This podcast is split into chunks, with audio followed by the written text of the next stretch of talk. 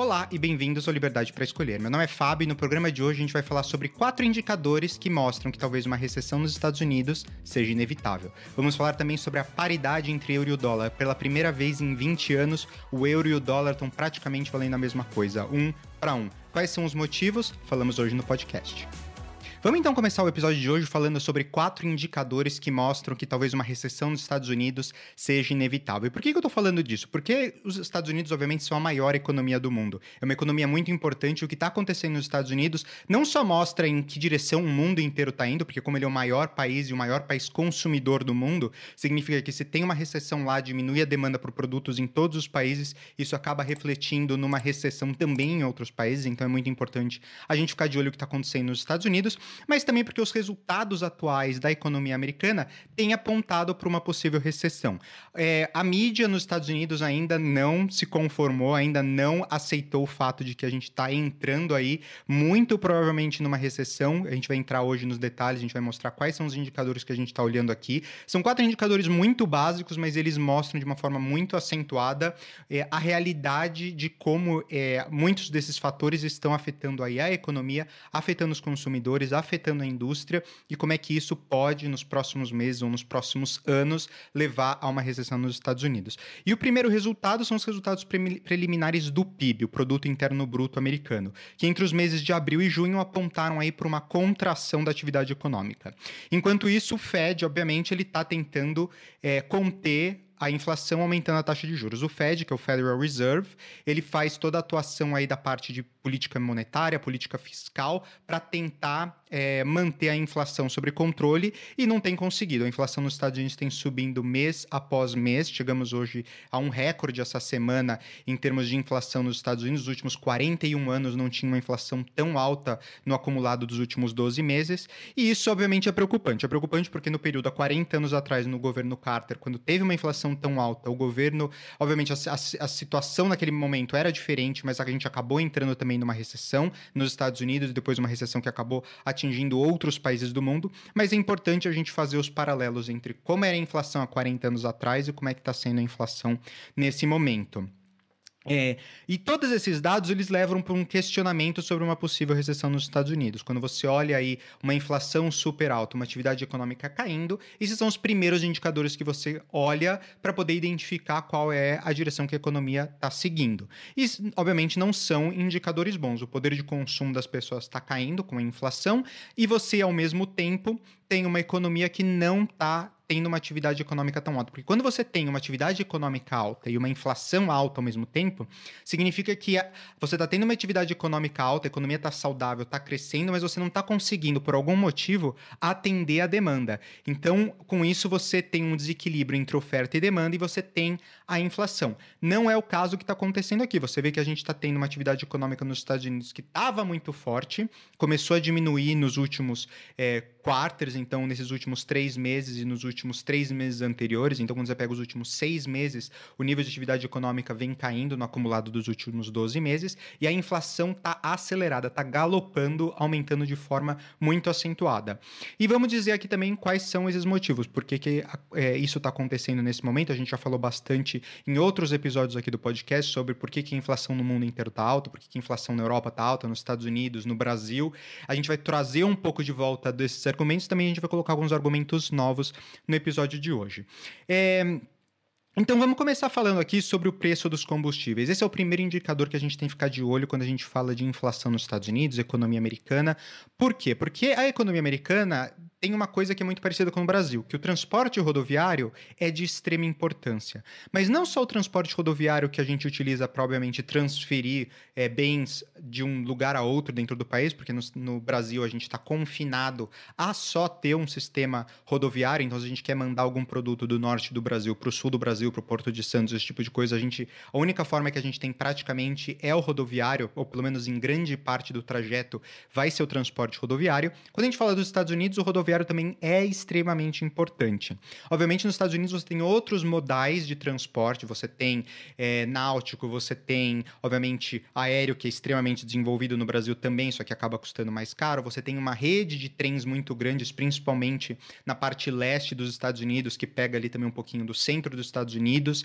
É, você tem realmente uma parte de ferroviária muito bem desenvolvida aqui no Brasil. Não é tão bem desenvolvida é, é desenvolvida para algumas indústrias, principalmente para grãos, esse tipo de coisa, mas não é um modal que qualquer empresa pode se beneficiar para poder utilizar isso para é, levar os seus bens.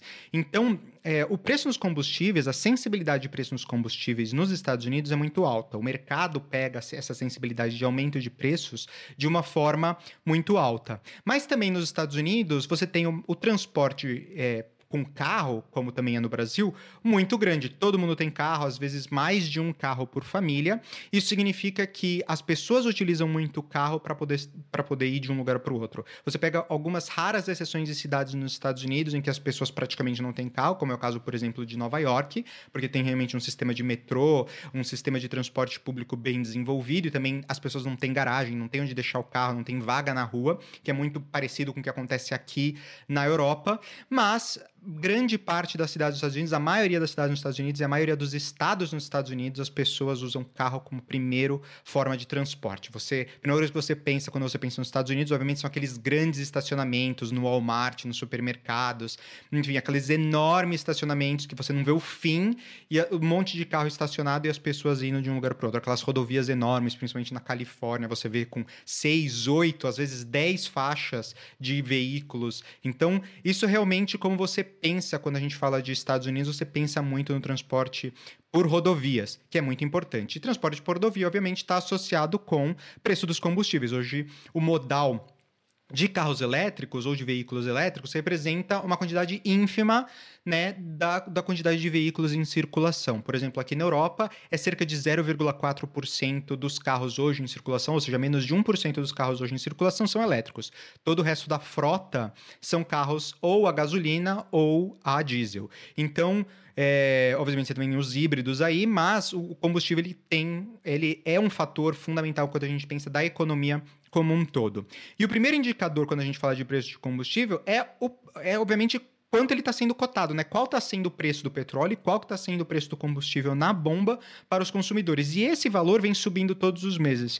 Embora tem uma variação em, de um estado para o outro, alguns consumidores estão gastando mais que o dobro na hora de abastecer. Cerca de 30% dos postos nos Estados Unidos estão vendendo gasolina com preço acima de 5 dólares por galão, o que é um preço exorbitante para os Estados Unidos. Quando você pensa que há cerca de um ano e meio, dois atrás, o preço do galão estava metade disso, estava cerca de 2,39, hoje você tem em alguns lugares o preço do galão acima de 5 dólares. E você tem preço do galão a quase 8 dólares, por exemplo, na Califórnia. Então, preços exorbitantes, extremamente extremamente altos e, obviamente, isso pesa no bolso do consumidor e pesa também no bolso dos empreendedores, dos, das grandes empresas que têm que utilizar do transporte rodoviário para levar seus bens de um lugar para o outro. Isso vai linkar com o que a gente vai falar aqui hoje no episódio também, que é a inflação. É uma das causas da inflação é o alto preço dos combustíveis. É, outra coisa importante quando a gente fala de preço de combustível que é uma informação que poucas pessoas sabem, mas toda vez que o preço do combustível nos Estados Unidos subiu duas vezes no mesmo ano, os Estados Unidos enfrentou uma recessão dentro de 12 ou 18 meses. O que isso significa? Significa que no, nos últimos 12 meses, se teve um aumento nas bombas, no preço do combustível, é, duas vezes, então, por exemplo, digamos que teve um aumento em março e um outro aumento em julho. Depois de cerca de 12 meses ou 18 meses passados o mês de julho, ou seja, até julho do ano seguinte ou dezembro do ano seguinte, os Estados Unidos entrou em recessão. Isso é um fato, isso é um dado que sempre aconteceu na economia americana, para você ver qual é a sensibilidade que o preço dos combustíveis tem. E quando você olha o preço dos combustíveis nos Estados Unidos nos últimos seis meses, ele vem aumentando todo mês. Agora a gente acabou dando uma estabilizada e em alguns é, estados começou a cair um pouco, mas pegando o histórico, quando você vê que toda vez que o preço subiu duas vezes no mesmo ano, você teve uma recessão em até um ano, até um ano e meio, você vê que a probabilidade da gente enfrentar aí uma recessão nos Estados Unidos nos próximos 12 meses, nos próximos 18 meses, é muito alta, porque é um indicador importante que os economistas eles ficam muito de olho, que é a questão do preço dos combustíveis. Um outro indicador muito importante quando a gente fala de como é que a economia dos Estados Unidos está indo, obviamente, é o produto interno bruto. A gente usa isso para medir a evolução, o crescimento de todos os países no mundo, é um grande indicador que é o GDP ou o PIB, dependendo de onde você está, como é que você chama esse indicador ele é um indicador importante e, com algumas estimativas iniciais, a economia dos Estados Unidos encolheu nos três meses de abril a junho. O número final ainda não saiu do PIB americano no período de abril a junho, mas já teve alguns leaks aí, né? Algumas é, portais de notícia, alguns lugares que estão falando que parece que entre os meses de abril e junho teve uma queda também no PIB americano. Quando você adiciona isso ao declínio que teve já de janeiro a março, que foi basicamente um declínio de 1,4% no primeiro trimestre desse ano, que foi o pior desempenho da economia desde 1984, você vê que, tecnicamente, isso caracteriza uma recessão. O que é uma recessão? Uma recessão é quando você tem mais de dois períodos, ou seja, dois quartos seguidos de declínio da atividade econômica. Essa é a definição que você aprende quando você lê um livro sobre economia. Primeiro, primeiro capítulo que vai explicar o que é produto interno bruto, ele vai te falar que uma recessão é quando você tem um período de, consecutivo de declínio na atividade econômica. Então, o número ainda não saiu oficialmente, mas os primeiros números, as primeiras estimativas que a gente tem por aí dizem que teve um declínio. Então, tecnicamente, isso caracteriza que os Estados Unidos está num enfraquecimento da atividade econômica e, em consequência, numa recessão econômica. Tá? Então, ficar de olho no PIB é um indicador muito importante, um indicador importante para todos os países no mundo, mas, como eu falei, os Estados Unidos, pelo tamanho que ele tem e a importância que ele tem no cenário macroeconômico é, mundial, é muito importante a gente olhar como é que está se desenvolvendo a economia americana. Como eu falei, o pior resultado desde 1984, nesse primeiro trimestre desse ano, ou seja, quando você soma isso com a inflação a pior nos últimos 40 anos, os indicadores não são positivos. E aí, os últimos dois indicadores que eu queria focar aqui é inflação e taxa de juros. Eu vou juntar os dois num mesmo argumento. São dois indicadores diferentes, mas eles estão extremamente relacionados, porque quando a gente fala de inflação, a gente fala de aumento de taxa de juros para conter inflação, quando a gente fala de inflação baixa, a gente também fala de queda de taxa de juros. Então, eles são diretamente relacionados e são dois indicadores importantes que a gente tem que prestar atenção. E é, o índice de preços do consumidor foi divulgado na manhã da quarta-feira. Eu estou gravando esse episódio na quinta, ele vai ao ar ao domingo. Mas o indicador que saiu ontem de manhã, ele mostra que o índice de preços do consumidor subiu 9,1% ao ano. Significa que nos últimos 12 meses, o acumulado dos últimos 12 meses, a inflação está em 9,1%. Que eu falei que é o pior resultado aí nos últimos 41 anos. E é a leitura mais alta mensal para o mês de novembro desde 1981. E como a inflação alta, o Fed ele não vai ter alternativa do que aumentar vigorosamente a taxa básica de juros. Ele já vem fazendo isso, ele já aumentou da última vez em 0,75 pontos. Isso foi um dos maiores aumentos que o Fed colocou aí é, na taxa de juros numa única reunião. Então, ficar de olho em como é que o Fed vai fazer isso até o final do mês, porque tem uma última reunião agora, tem uma outra reunião no final desse mês e muito provavelmente ele não vai ter outra opção do que aumentar a taxa de juros. Quanto ele vai aumentar? Aí a gente tem que especular, não se sabe quanto. Tem alguns economistas que falam que vai ser meio por cento, outros dizem que ele vai fazer de novo 0,75. Eu sou uma das pessoas que acha que ele vai repetir o 0,75, mas o mercado já está aí é, dizendo, né, os traders, eles estão aí é, apostando que o Fed vai aumentar as taxas de juros esse mês em 1%, que seria um aumento é, excepcional nos Estados Unidos, porque cada 20,25% de aumento, ou seja, 25 pontos percentuais de aumento, é, tem um grande impacto na economia americana. Existem diversos estudos que mostram quanto 0,25% coloca de é, problemas no crescimento econômico, cria inflação, é, diminui, aumenta o desemprego, né, diminui a quantidade de empregos disponíveis. Então, tem um monte de outros indicadores que estão relacionados com a taxa de juros, mas é, os traders estão dizendo que vai aumentar em cerca de 1%. Ele estava, quando eu olhei a última vez, essa semana estava dizendo em 0,91%, ou seja, quase 1% de aumento eles estão apostando que o Fed vai colocar no final do mês. Vamos ter que esperar para ver qual que vai ser o aumento para poder conter a inflação. Como eu falei, a inflação está galopando. E realmente eles não têm opção, porque chegamos agora em. Cada mês que passa, o Biden coloca um novo recorde no valor da inflação nos Estados Unidos. E isso não vai ter jeito. O Fed vai ter que tentar controlar isso de todas as formas.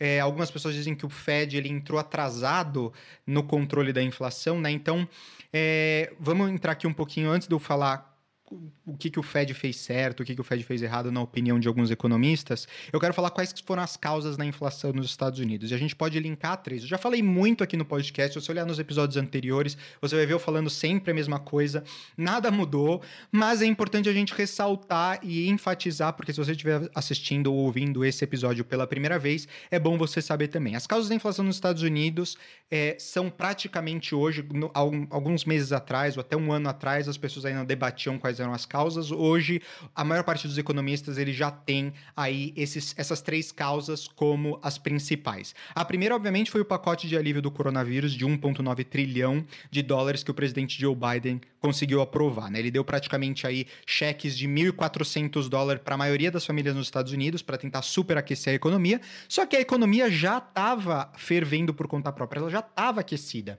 Então, o que aconteceu é que as pessoas ficaram com mais dinheiro no final da pandemia do que elas tinham no início da pandemia pandemia, ou seja, mais dinheiro no bolso das pessoas. Esse dinheiro não foi criado com criação de valor, ele foi simplesmente dinheiro que o governo imprimiu para colocar em circulação para ativar a economia. E, obviamente, se você tem mais dinheiro no bolso das pessoas e menos produtos em circulação, porque com, como tiveram que fechar todas as fábricas, os portos fecharam, teve uma disrupção aí em todo o trade global de mercadorias, então você acabou com falta de produtos e bens em todos os lugares, matérias-primas acabaram faltando em vários vários lugares do mundo, significa que você tem aí um, uma discrepância entre a oferta e a demanda de produtos. Então você tem uma oferta pequena e uma demanda muito grande, porque as pessoas têm dinheiro no bolso. Isso causa, obviamente, a inflação. Hoje não existe dúvida que o pacote que foi aprovado de 1,9 trilhões, que foi o maior pacote, uma quantidade de dinheiro que o ser humano nunca viu na vida, de tanto dinheiro que foi colocado dentro da economia americana num período tão curto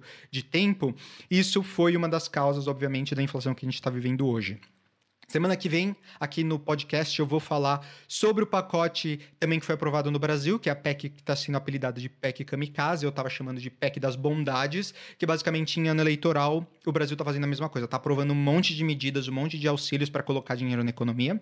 Eles vão imprimir um monte de dinheiro para colocar esse dinheiro em circulação, e isso vai acabar acelerando ainda mais a inflação e vai prejudicar ainda mais a economia e o consumidor brasileiro. Mas isso a gente vai falar na semana que vem, porque eu quero entrar no detalhe de todos todos os pontos da PEC Kamikaze e quais são os pontos que vão influenciar os consumidores e prejudicar os consumidores. Mas uma segunda causa aí da inflação nos Estados Unidos é a escassez de oferta, como eu já falei no primeiro ponto. Quando você tem aí uma, um problema no trade global, você está faltando produtos, fábricas ficaram paradas, então não produziram, elas tiveram que vender o estoque que elas tinham e não puderam repor o estoque, você significa que você não tem oferta. Até hoje, isso tem sido um problema principalmente com chips que alimentam carros, então o mercado de carros está super debilitado por causa dos chips que, vão, que são colocados dentro dos carros atualmente. Você também tem é, o mercado de computadores, o mercado de telefones celulares, enfim, todo esse mercado também está sendo impactado por causa da falta de chips. Então, é, você vê que a escassez de oferta, ela foi, obviamente, causada por causa do, coronaví do coronavírus, mas as coisas que os governos fizeram e as decisões que foram tomadas, principalmente pelo governo Biden, acentuaram ainda mais essa escassez de oferta, ou pelo menos a diferença entre a demanda e a oferta que causa a inflação.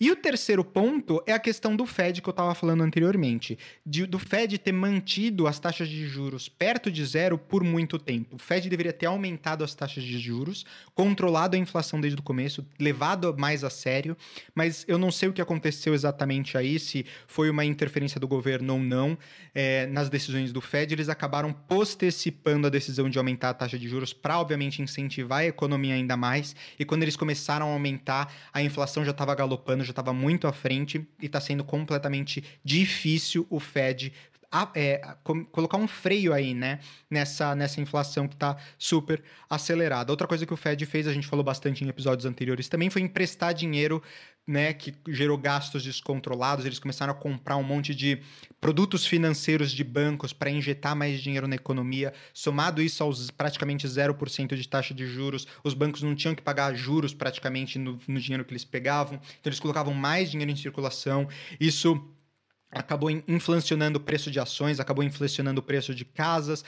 Hoje estamos no maior preço residencial nos Estados Unidos dos últimos também da história dos Estados Unidos aí dos últimos 20 anos é, preços da, das casas, de imóveis nos Estados Unidos está super alto, obviamente, porque as pessoas estão com dinheiro no bolso, elas estão dispostas a pagar mais, porque elas estão com dinheiro, por coisas que teriam um valor num mercado normal mais baixo. Então, para equilibrar, você tem que aumentar o preço, porque você tem um monte de gente querendo comprar o mesmo produto, então você tem que aumentar o preço para diminuir a quantidade de pessoas que estariam dispostas a pagar por aquilo.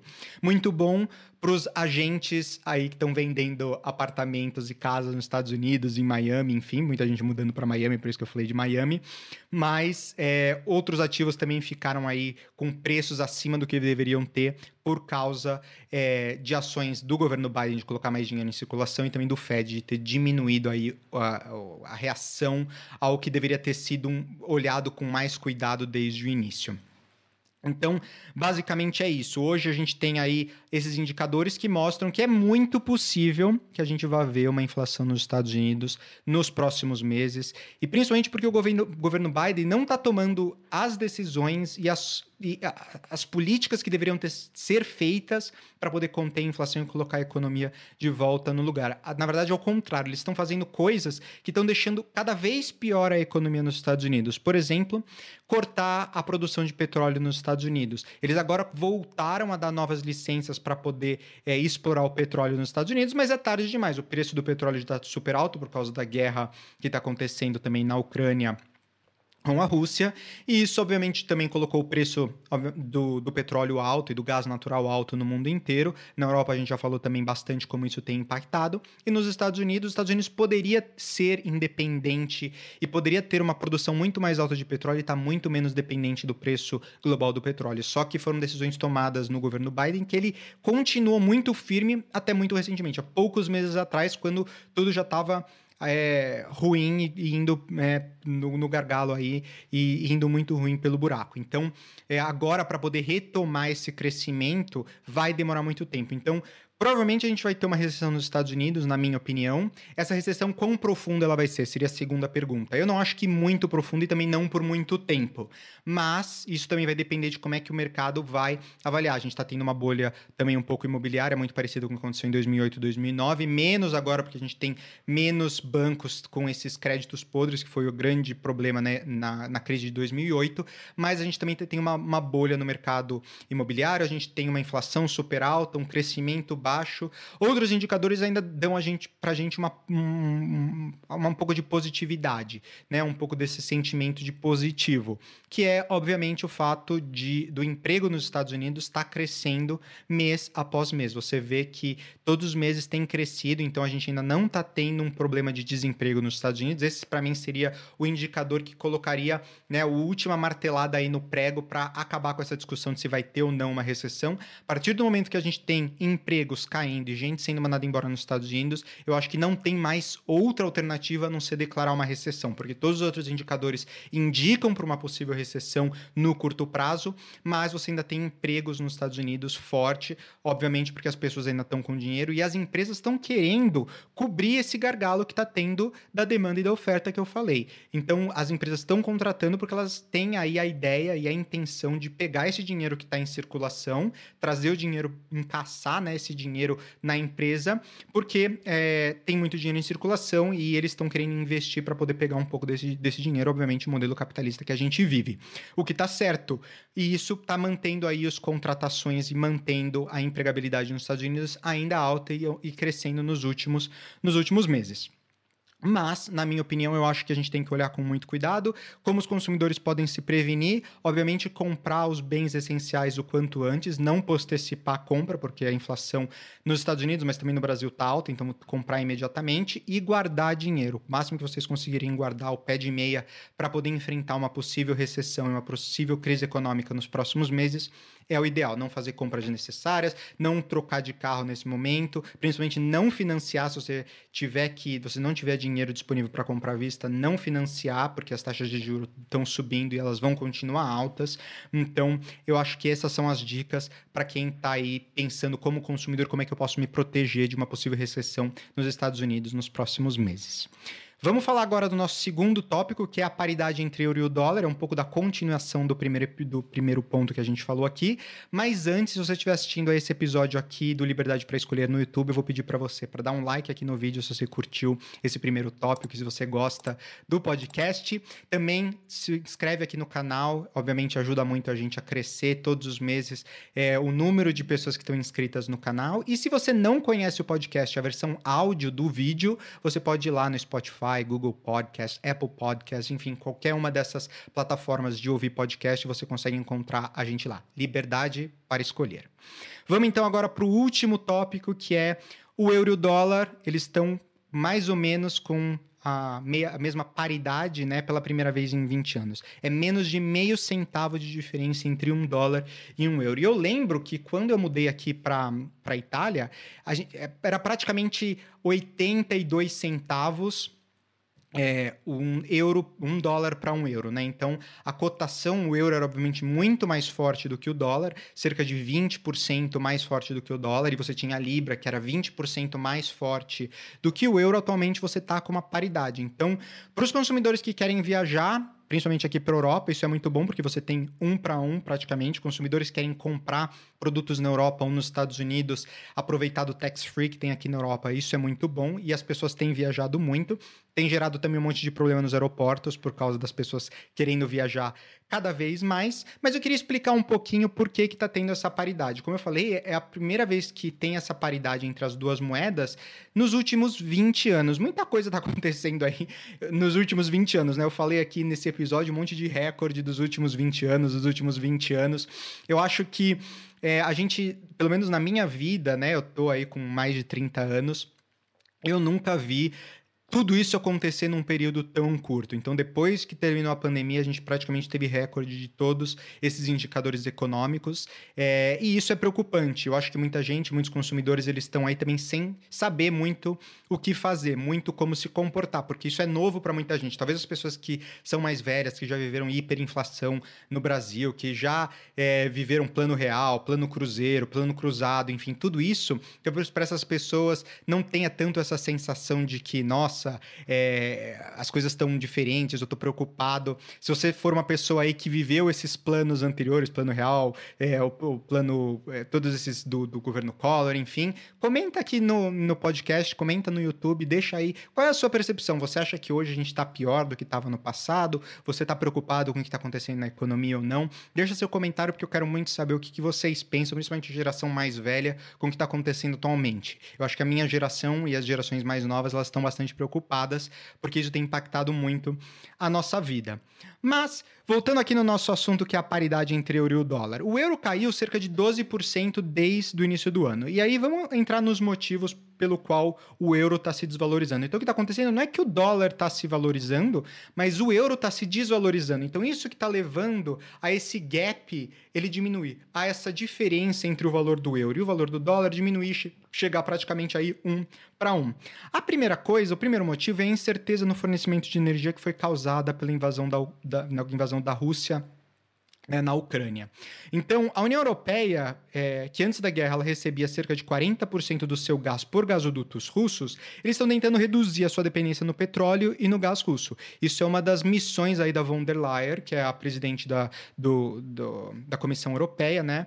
Ela está tentando tirar conversar com os países, conversar com os principais países que importam é, gás da Rússia para tentar diminuir a nossa dependência da Rússia. Isso é muito difícil, a gente já falou aqui, porque a matriz energética que deveria ter sido desenvolvida no passado aqui na Europa não foi. Então, isso significa que hoje a gente é muito dependente do gás e fazer os investimentos que a gente precisa para ir para uma energia eólica, uma energia solar e até uma energia nuclear, que a gente falou aqui, inclusive, com o Leandro Narlock, num episódio super bacana, numa entrevista, quais são os benefícios da energia nuclear e por que, que a gente deveria apostar cada vez mais na energia nuclear, é, esses, esses, investimentos eles não são baratos e não se consegue fazer num curto prazo. E por que, que eles estão pressionando tanto? Porque eles estão dando cerca de bilhões de euros para a Ucrânia poder se defender da Rússia, mas ao mesmo tempo a gente dá bilhões de euros para a Rússia através de pagamento de conta que a gente tem que fazer de gás que a gente recebe através dos gasodutos russos. Então isso é um problema. A gente está dando dinheiro para a pessoa que está se defendendo e a pessoa que está atacando simultaneamente. Isso é inconcebível, né? Você ter uma, uma, uma diplomacia ou uma estratégia econômica no cenário global de geopolítica, que, em que você está dando dinheiro tanto para o agressor como para o defensor. Enfim, é, não faz sentido nenhum. Ao mesmo tempo, a Rússia reduziu o fornecimento de gás para alguns dos países da União Europeia. Recentemente, ela cortou o fluxo do gasoduto Nord Stream. Né? A gente falou aqui também no podcast do Nord Stream que tinha. O Nord Stream, que já existe atualmente, que é basicamente um gasoduto que vem pelo norte, ali pelo oceano, vem da Rússia até a Alemanha. A Alemanha é o principal país, o mais dependente é, do gás é, russo.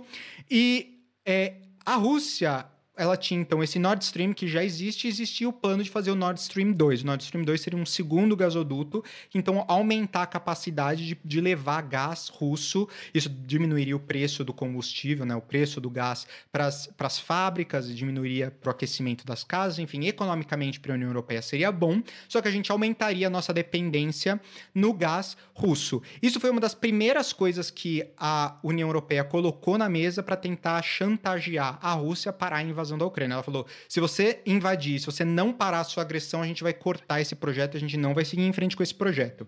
A Rússia, como a gente sabe, invadiu a Ucrânia e isso foi a primeira coisa que a União Europeia cortou. Eles cortaram o Nord Stream 2.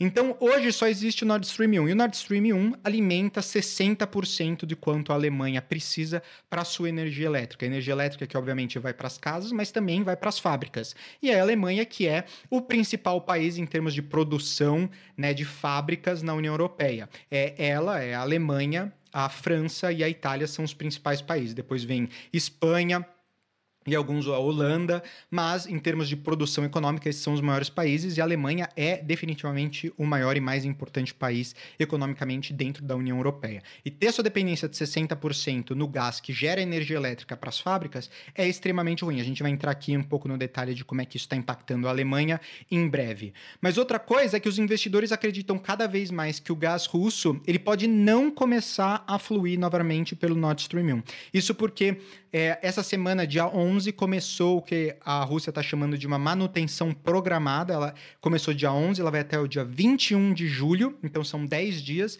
em que teve, vai ter interrupções temporárias né, da, do fornecimento de gás russo aí para a União Europeia. E existem alguns estudiosos, alguns economistas, alguns analistas estão dizendo que existe a possibilidade de nada voltar depois do dia 21. A gente vai ter que esperar para ver, mas pode ser que a Rússia está usando essa desculpa da manutenção programada para parar completamente o fornecimento de gás na União Europeia, o que seria catastrófico do ponto de vista energético. A gente teria que usar as nossas reservas, que são hoje poucas, a gente está tentando manter essas reservas para o inverno, é, e teria que começar racionamento energético é, na Alemanha, o que seria péssimo não só para o consumidor alemão, mas péssimo para a economia alemã e péssimo para a economia do bloco é, da União Europeia como um todo. É, então, é, se acontecer isso, se acontecer de ter um bloqueio definitivo aí do fornecimento de gás pela Rússia para a Alemanha, a Alemanha provavelmente será forçada a ir para o estágio 3 do seu plano de emergência é, de fornecimento de gás, que provavelmente começaria aí no mês de agosto. A previsão é que se eles cortassem agora em julho, já em agosto eles teriam que ir para esse estágio 3, o que significa que teria racionamento e fechamento forçado de fábricas de produtos químicos e outras peças de produção, o que pode reduzir alguns pontos percentuais do PIB alemão e, obviamente, o PIB de todo o bloco europeu. Quando você soma isso também com uma inflação super alta aqui dentro da União Europeia, você vê que isso realmente seria muito ruim é, como um todo, não só para a União Europeia, mas também para a economia porque a União Europeia também é um grande bloco consumidor do mundo inteiro de produtos, inclusive chineses, é, inclusive brasileiros, produtos e matérias-primas que são extremamente importantes para a indústria aqui na Europa. Então, eu estou mostrando agora para vocês um gráfico aqui, só para vocês verem como é que o preço da energia elétrica hoje na Alemanha ela está sendo impactada. Então, você vê que o preço da energia elétrica por megawatt-hora, é, em 2017 até mais ou menos metade de 2021, você vê que ele se manteve estável aí, na faixa de 45 a 50 euros por megawatt hour. E você vê que quando começou aí a a pandemia, você vê que teve um aumento do custo, né? Então você pega 2020, praticamente a gente teve várias fábricas fechadas, então o aumento não foi tão significativo, mas 2021 você vê os efeitos. Você vê que o preço da energia começou a subir e depois que começou a guerra, no começo aí de 2022, você vê que o preço realmente foi muito alto. Hoje está sendo cotado a 350 euros por megawatt hora, o que é um preço extremamente alto. Esses números são da Bloomberg, né? Do European Energy Exchange. Então quando você puxa lá no European é, Energy Exchange, você consegue ver esse gráfico, e você vê o impacto que isso tem dentro das indústrias alemãs. Então, quando a gente estava falando aqui antes que o aumento de preço já está impactando e cortar completamente o fornecimento vai impactar ainda mais, é porque o preço hoje já está inviável. Quando você pega as fábricas, elas não conseguem operar com um preço tão alto e manter o preço dos produtos como eles estão. Os preços estão tendo que ser aumentados, isso está gerando, obviamente, mais pressão inflacionária e está sendo super ruim para a economia. Como eu falei, a alta inflação também é uma das causas aí da ter diminuído aí, né, esse descolamento, ou seja, está chegando cada vez mais perto a paridade entre euro e o dólar. É, a taxa de inflação hoje na zona do euro está em cerca de 8,6 e com tudo isso que eu falei anteriormente, a tendência é que cada vez suba mais. A gente espera que realmente a inflação suba ainda um pouco mais esse ano e o Banco Central Europeu também não vai ter outra alternativa do que subir cada vez mais as taxas de juros, o que também vai ser super ruim para a economia na União Europeia, economia global, quando você soma é, Europa e Estados Unidos, e obviamente é péssimo para os consumidores. E aí, o último ponto que tem levado aí essa paridade, essa igualdade entre euro e o dólar, são os temores de recessão no continente. Quando você soma tudo isso e tudo que eu falei anteriormente no primeiro bloco da recessão, possível recessão dentro dos Estados Unidos, também existe o mito ou essa, essa fofoca né, nos corredores aí de que é possível também que tenha uma recessão dentro do continente europeu. Então a crise de energia ela vem acompanhada de uma desaceleração econômica e colocou dúvidas sobre o Banco Central Europeu de poder apertar adequadamente né, as políticas econômicas para reduzir a inflação. O BCE anunciou que aumentará as taxas de juros neste mês pela primeira vez desde 2011, ou seja, nos últimos 11 anos aí 10, 11 anos que não tinha um aumento de taxa de juros é, dentro do, do Banco Central Europeu, eles tiveram que aumentar a taxa de juros para poder combater. Então é isso, gente. Espero que vocês tenham gostado desse episódio do podcast dessa semana, falando um pouco sobre uma possível recessão nos Estados Unidos e por que, que eu acho que talvez seja, nesse momento, inevitável você ter uma recessão dentro dos Estados Unidos nos próximos meses e por que uma explicação aí prática de quais são os motivos que estão levando a uma paridade do dólar e do euro. O que, que os consumidores podem fazer nesse momento? Se você tem, é, se você manda dinheiro de dólar para euro, se você quer viajar pela União Europeia, é um ótimo momento para você fazer isso, porque você tem aí uma paridade entre os dois. Obviamente eles estão altos quando você pega o Brasil e a cotação no Brasil tá alta, mas obviamente está um pouco melhor do que era antes. Você pagava mais pelo euro e hoje você está pagando pelo dólar e pelo euro praticamente a mesma coisa.